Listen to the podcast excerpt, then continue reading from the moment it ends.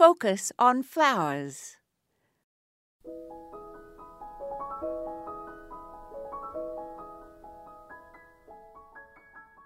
I have been reading a book about women gardeners in times past. Those that have gone before have wonderful wisdom to share. For example, Alvilde Lees Milne in 1983 said, The loss of a garden you have created and tended for years is a very traumatic experience. The sadness was slightly mitigated by the knowledge for me that the physical effort was at an end.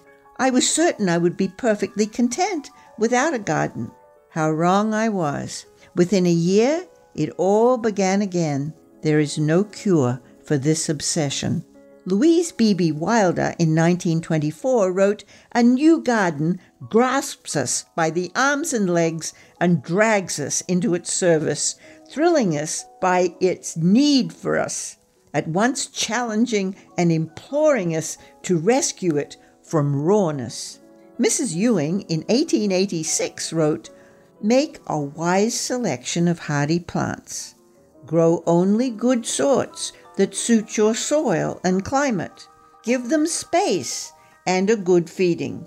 Disturb the roots as little as possible and cut the flowers constantly. I second that. Fill your gardens with salvias, marigolds, and zinnias that the deer won't eat and you can cut them as much as you like. This is Moya Andrews, and today we focused on women's words.